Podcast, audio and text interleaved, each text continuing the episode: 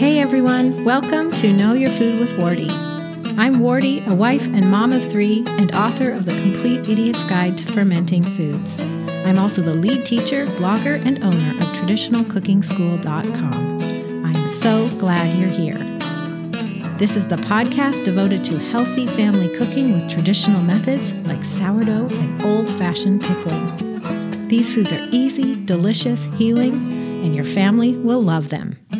If you haven't already, be sure to grab my free gift for you five free traditional cooking videos from inside Traditional Cooking School that will introduce you to my favorite fundamental techniques of traditional cooking. To start watching today, go to knowyourfoodpodcast.com slash watch. And now, let's get to today's show. Everyone. Welcome to Know Your Food with Wardee, episode 159. I want to welcome our live listeners right now joining me on Periscope, and also a big warm welcome to those of you catching the video replay or the podcast later on iTunes. If you're catching it later, that means the show notes are live for you at knowyourfoodpodcast.com slash 159 where you will find a video replay the audio that you can listen to or download as well as notes and links that are mentioned in today's episode. So i highly encourage you to go to knowyourfoodpodcast.com slash 159 while you're there you could visit any other podcast. This is episode 159 so there's 158 other episodes for you. And if you have comments or questions you can leave them in the comments of knowyourfoodpodcast.com slash 159. So let's get into it. Today we're talking about the top five healthy foods you should be eating.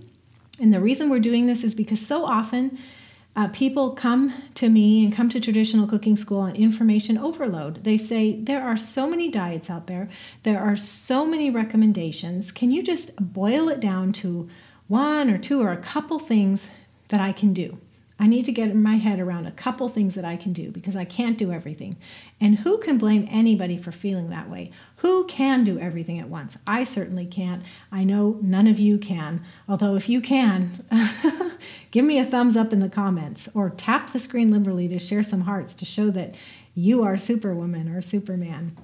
Anyway, we could all use now and then somebody to come in and just help us narrow down the choices. And so, when you're looking at all the diets out there and all the potential things you can do, um, why not do the best things? And so that's where this podcast comes from. And I want to say a big uh, thank you to Lindsay, um, our content director at Traditional Cooking School, for doing a lot of research on these top five foods you should be eating. Also, this was a blog post. Um, few months back. And so if you want to read the actual blog post with all the sources and pictures and information, you go to tradcookschool.com slash top five, T-O-P five. Okay, and that link will also be at the show notes. Um, basically, the point of this is that stop stressing out, stop worrying about which diet, because if you can focus on top five healthy foods, it doesn't matter what label you put on it, it doesn't matter what kind of approach you take. If you can fill your diet with these top five healthy foods, you're going to be um, you're going to be, you know, just instantly improving and transforming your diet without doing anything official. It's quite amazing. Do we just ask you to focus on these nutrient dense foods and it crowds out all the other stuff? It really does if you focus on this. Okay? So, lesson here is let's keep it simple. And here are top five healthy foods you should be eating. Number one, I doubt this will come as a surprise to many people at traditional cooking school or people who've been interested in healing um, gut healing or any kind of healing. And that is, I'm going to move my stand here a little bit, let in a little bit more light. And that is bone broth. This is perhaps the simplest, most traditional, most prized, nutrient rich food in the whole world. And it's very humble, isn't it? The humble bone broth. It's made from scraps, scraps of cartilage and tendons and bones, but it's full of good stuff collagen, gelatin, minerals, amino acids. Bone broth delivers a lot of nutrition for very little money. And the reason it's so frugal is really because you are taking leftovers. You cook a chicken and you're taking those leftovers that you might otherwise feed the dog or compost, and you're creating this gold out of it. I mean, I know that we can go to the butcher and we can ask for bones, but usually bones are what's left over. Okay, here's some other benefits of bone broth. It helps seal and heal, heal and seal the gut. It strengthens bones. It reduces joint pain and inflammation. It promotes healthy hair and nail growth. It's also healing to the adrenal glands and thyroid. It's one of the most frugal foods you can eat, as I mentioned before, because it's just water and scraps that you would otherwise give to the dog or compost. At traditional cooking school, we have a couple methods for making broth course, now we're all into using our pressure cooker like our Instant Pot to make it quick. Um, but we also do perpetual bone broth in a crock pot where you just keep it going.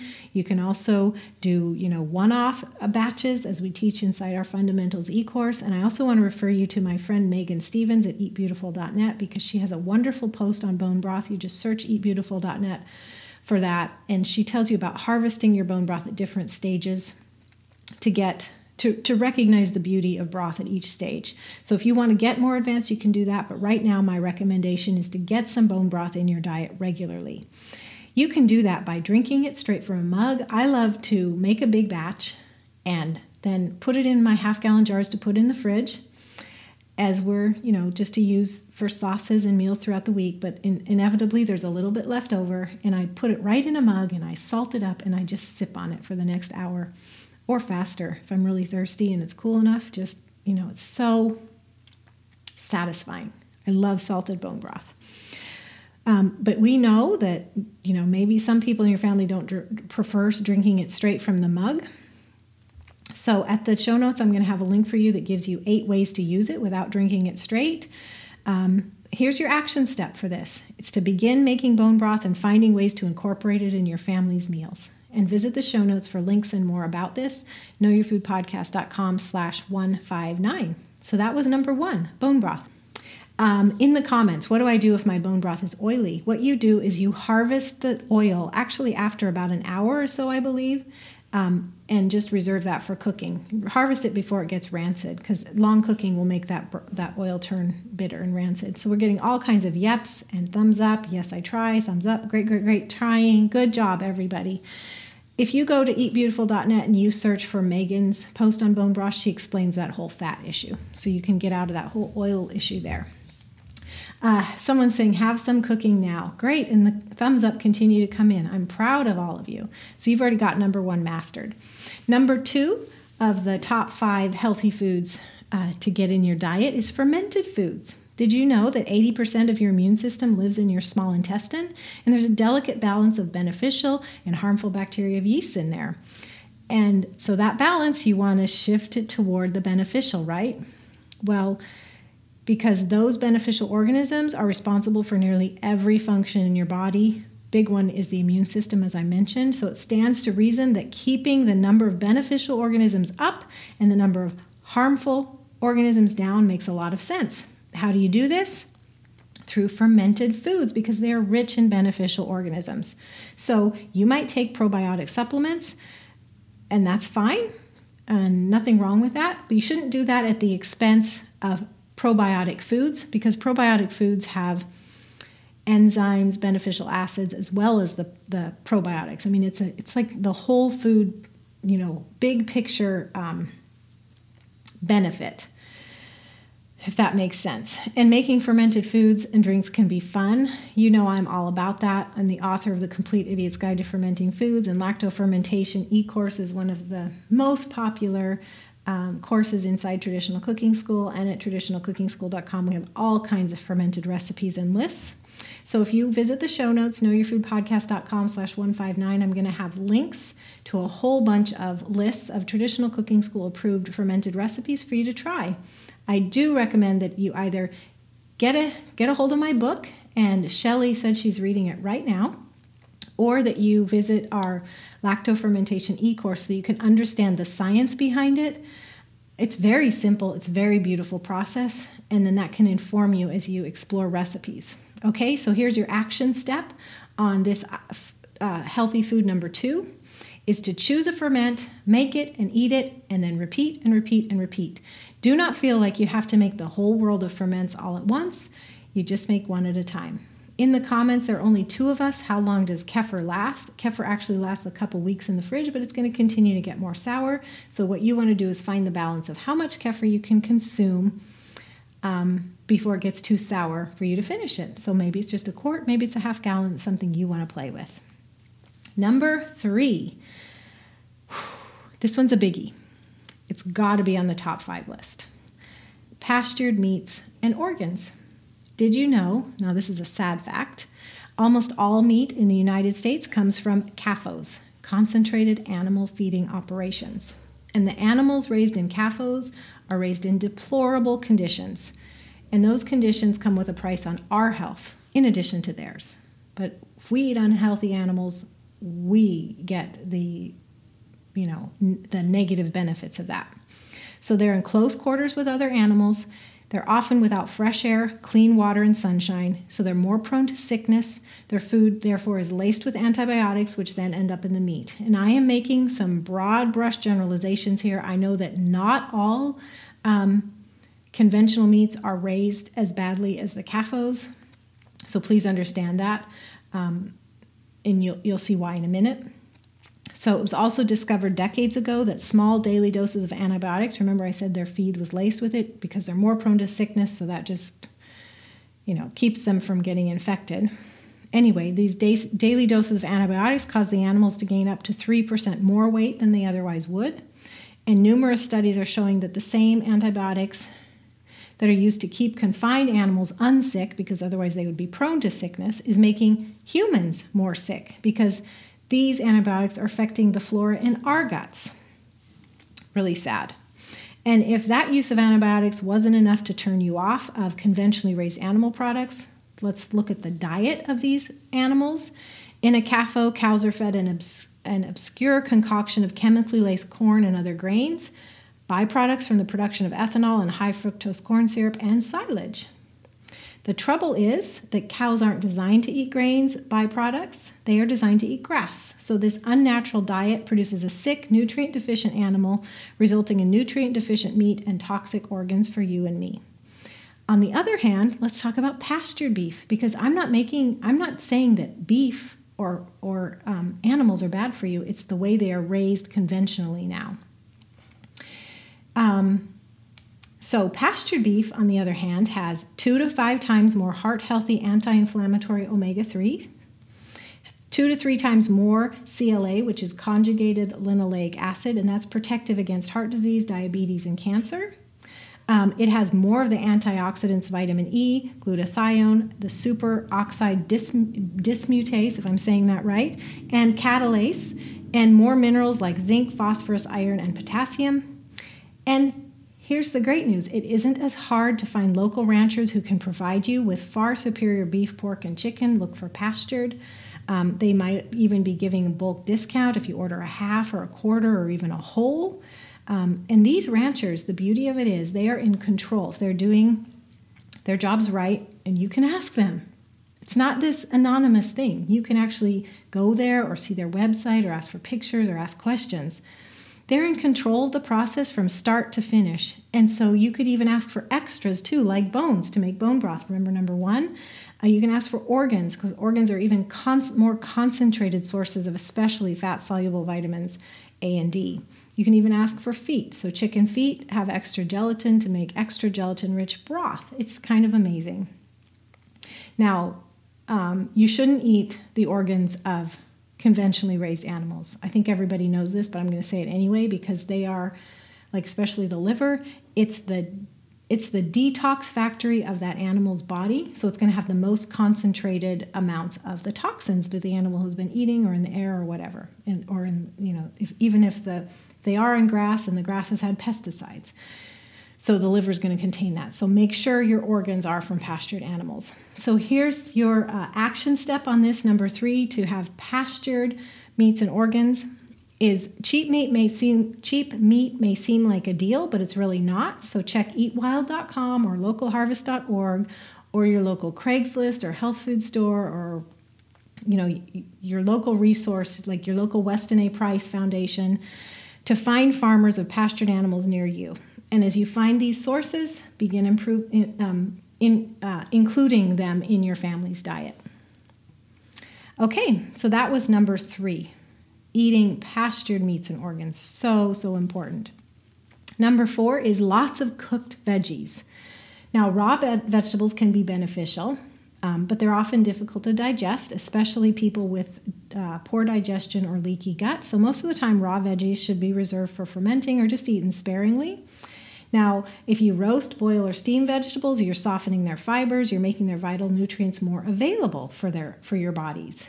Green leafy vegetables like kale, chard, and spinach should always be cooked before eating, and actually, ideally, the water drained because they have oxalic acid, which is a well, it it it prevents uh, mineral absorption, prevents nutrient absorption. So that's one of the reasons why we don't really recommend green smoothies with raw greens.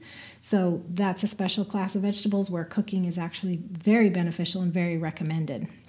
So your action step on this, which is eat lots of cooked veggies is to include a rainbow of veggies in your family's diet. So, reds, oranges, yellows, greens, purples, and whites. And I have a list of the various kinds um, at knowyourfoodpodcast.com slash 159 in the comments. No spinach salad. Actually, occasionally is okay, but spinach is one of those dark greens that should be steamed and the water drained or fermenting also reduces the oxalic acid. But regular consumption of oxalic acid is going to lead to mineral deficiencies. It's also, if you look at it under the microscope, it's it's like shards of glass inside your body, and it can cut and um, and anyway cause difficulties. so like whatever stones you build up are highly related to oxalic acid frequently. I, there's a member of our family who got what was it some type of stones. And the doctor said, You got to stop having spinach salad. And that indeed has kept the stones away. Because it's the oxalic acid, like I said, you look at it under a microscope and it's shards of glass and they just build up in your body and build up those stones. Okay, so that was number four lots of cooked veggies. And now we're on to number five. This is not going to come as a surprise to anybody either healthy traditional fats. When I use the term traditional, I mean foods that our ancestors, our great great great great grandparents would have eaten for thousands of years. Not the foods that are developed in a lab, um, not the foods like, you know, the canned food industry where canning became the norm to get food last on the shelves for years and years. Um, anyway, that's what traditional means. So it's the way people used to eat, the foods they used to eat, the way they used to be prepared. And so healthy traditional fats means our ancestors would not recognize vegetable oil or margarine or Crisco or even like chemically extracted veggie oils. Okay? The fats they ate didn't require huge factories or expensive equipment to process. Their traditional fats required very little processing and could be made right in the kitchen. So those are the same kind of fats we need to eat. Now, doesn't mean you have to make them, okay? It just means that's the kind we're after. And they're a huge component in a nutrient dense diet. So let's go over what they are.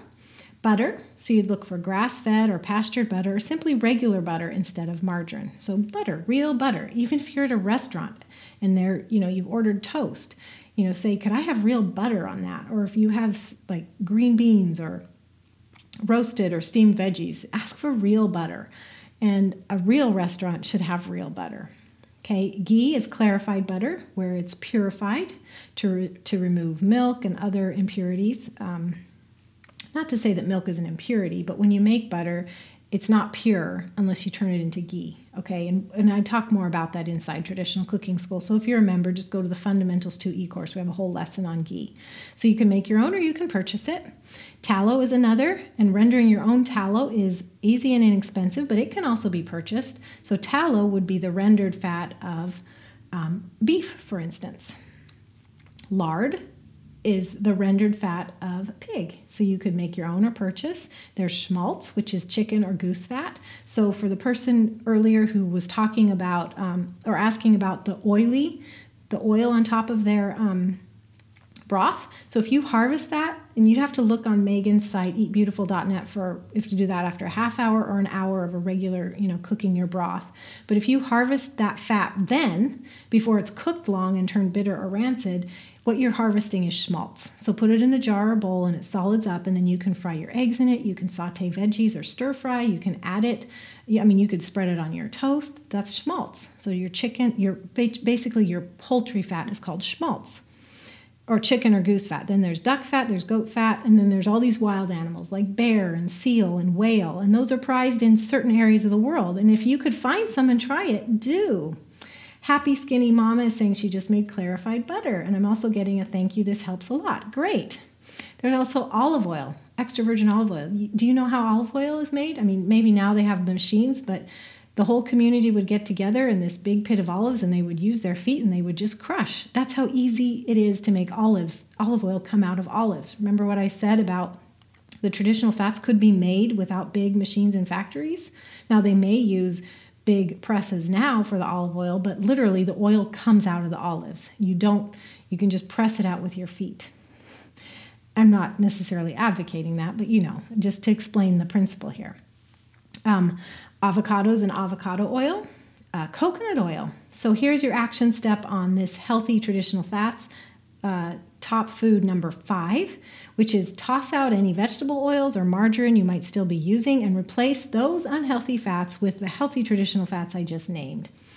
Um, so, is it pretty simple? I mean, we didn't talk about paleo, we didn't talk about primal, we didn't talk about gluten free or dairy free or SCD or GAPS or FODMAPs or AIP. These are just top five healthy foods that are going to transform your diet if you just pursue them. And you know what you eat. If you fill your belly with good things, it means you're not eating bad things. So if you're trying to get away from processed foods or standard American food or sugar or you know the chemical flavors or the saltiness of standard American food, the things I've just mentioned are going to satisfy you so deeply that over time cravings and room for that other stuff is simply going to go away. And so I'm hoping from this podcast um, just to show you how simple real food can be by pursuing top five healthy foods. And of course, there's more things we could say, but I think if we pursue these top five, like I told you, you're going to crowd out anything, crowd out, you know, the bad stuff. Thanks, everyone. Do you have any questions? I can take questions for a couple minutes. Thank you for being here. Thank you for the hearts. And I've been seeing your comments come in as we talk. It's been such a blessing to talk with you. All right. Does that mean everybody's good? Okay, well, let me wrap up. Oh, how do you know how to make coconut oil? I actually don't know how to make coconut oil, but it's a traditional practice. It might involve a centrifuge or spinning coconuts or pressing coconuts. Um, you could Google that, but it is something that they could do without big machines. Thank you, everyone. Thanks for the good comments. Okay, as we wrap up here, let me remind you the show notes are available for you with links and more. KnowYourFoodPodcast.com slash 159. Also, at Traditional Cooking School, I have a free video series to introduce you to my favorite fundamental techniques of traditional cooking. It includes fact sheets, you know, things to help you put what you learn into practice with an easy reference. And so that is at tradcookschool.com slash watch. So be sure and grab that if you haven't already. It's a completely free gift to you, and I love introducing people to traditional cooking and showing how easy and nutrition it can, nutritious it can be. Commenter just asked for a quick recap, so I'll be happy to do that. Number one was bone broth. Number two was fermented foods. Number three is pastured animal meats and organs. Number four is uh, lots of cooked veggies. And five was healthy traditional fats. So focus on those, and so many things will fall into place. God bless you. Talk to you all again in a week. Thank you so much for joining me today. I hope you'll come back again. Let me tell you what you can do next.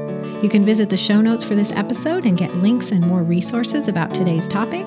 Just visit knowyourfoodpodcast.com slash and then, without a space, type the number of this episode. You can stop by traditionalcookingschool.com slash watch to get five free traditional cooking videos from me. It's a gift. You can subscribe to this podcast on iTunes, the podcast app, or Stitcher. If you're on a mobile device, just search for Know Your Food with Wardee while you're in the app. If you're on a desktop or laptop, go to knowyourfoodpodcast.com slash iTunes right in your browser. And while you're there, please leave a rating or review. I love to read your comments, and your feedback makes it much more likely that others who are interested will find this podcast too. Thank you so much, and God bless you.